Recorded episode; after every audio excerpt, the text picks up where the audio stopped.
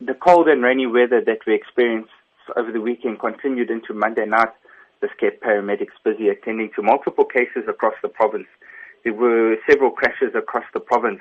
As EMS, we'd like to remind drivers to please change their driving styles when driving in wet and inclement weather. You need to decrease the speed you're traveling at as most of the crashes that occur when it's raining are due to drivers speeding or not reducing their speed. And it's quite obvious if you just drive around when it's raining there's some people that obviously ignore this fact and, and still carry on speeding around. Also, what you can do if you're driving is increase your following distance and switch your headlights on. In terms of incidents that were reported between yesterday and today, what can you tell us about that?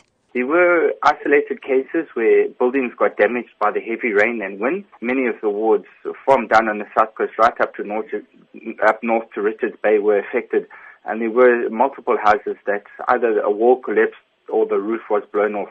Fortunately, however, no fatalities reported due to houses collapsing, but there were some injuries on Monday at about 12 o'clock. Two children sustained serious injuries when a wall from the house that they were sitting in collapsed on top of them, and these rather large bricks fell and landed on top of them. They were stabilized by paramedics at the scene before being transported through to a community health center and then on again to hospital. As much as uh, weather forecasts indicate that rain is expected to stop from today onwards in various parts of Durban and surrounding areas, the rain still remains quite heavy. What are the precautionary measures for drivers and that people should remember they should drive when they need to and stay out of the rain? Well, fortunately, from what it looks like, it has started to clear. I'm down on the KZN South Coast and it's been bright and sunny all morning. However, reports from Durban are that it's still pouring with rain. And even once this cold snap clears up, we're guaranteed to have another at some stage. So we always need to remember that when driving motor vehicles, we do need to change our driving style.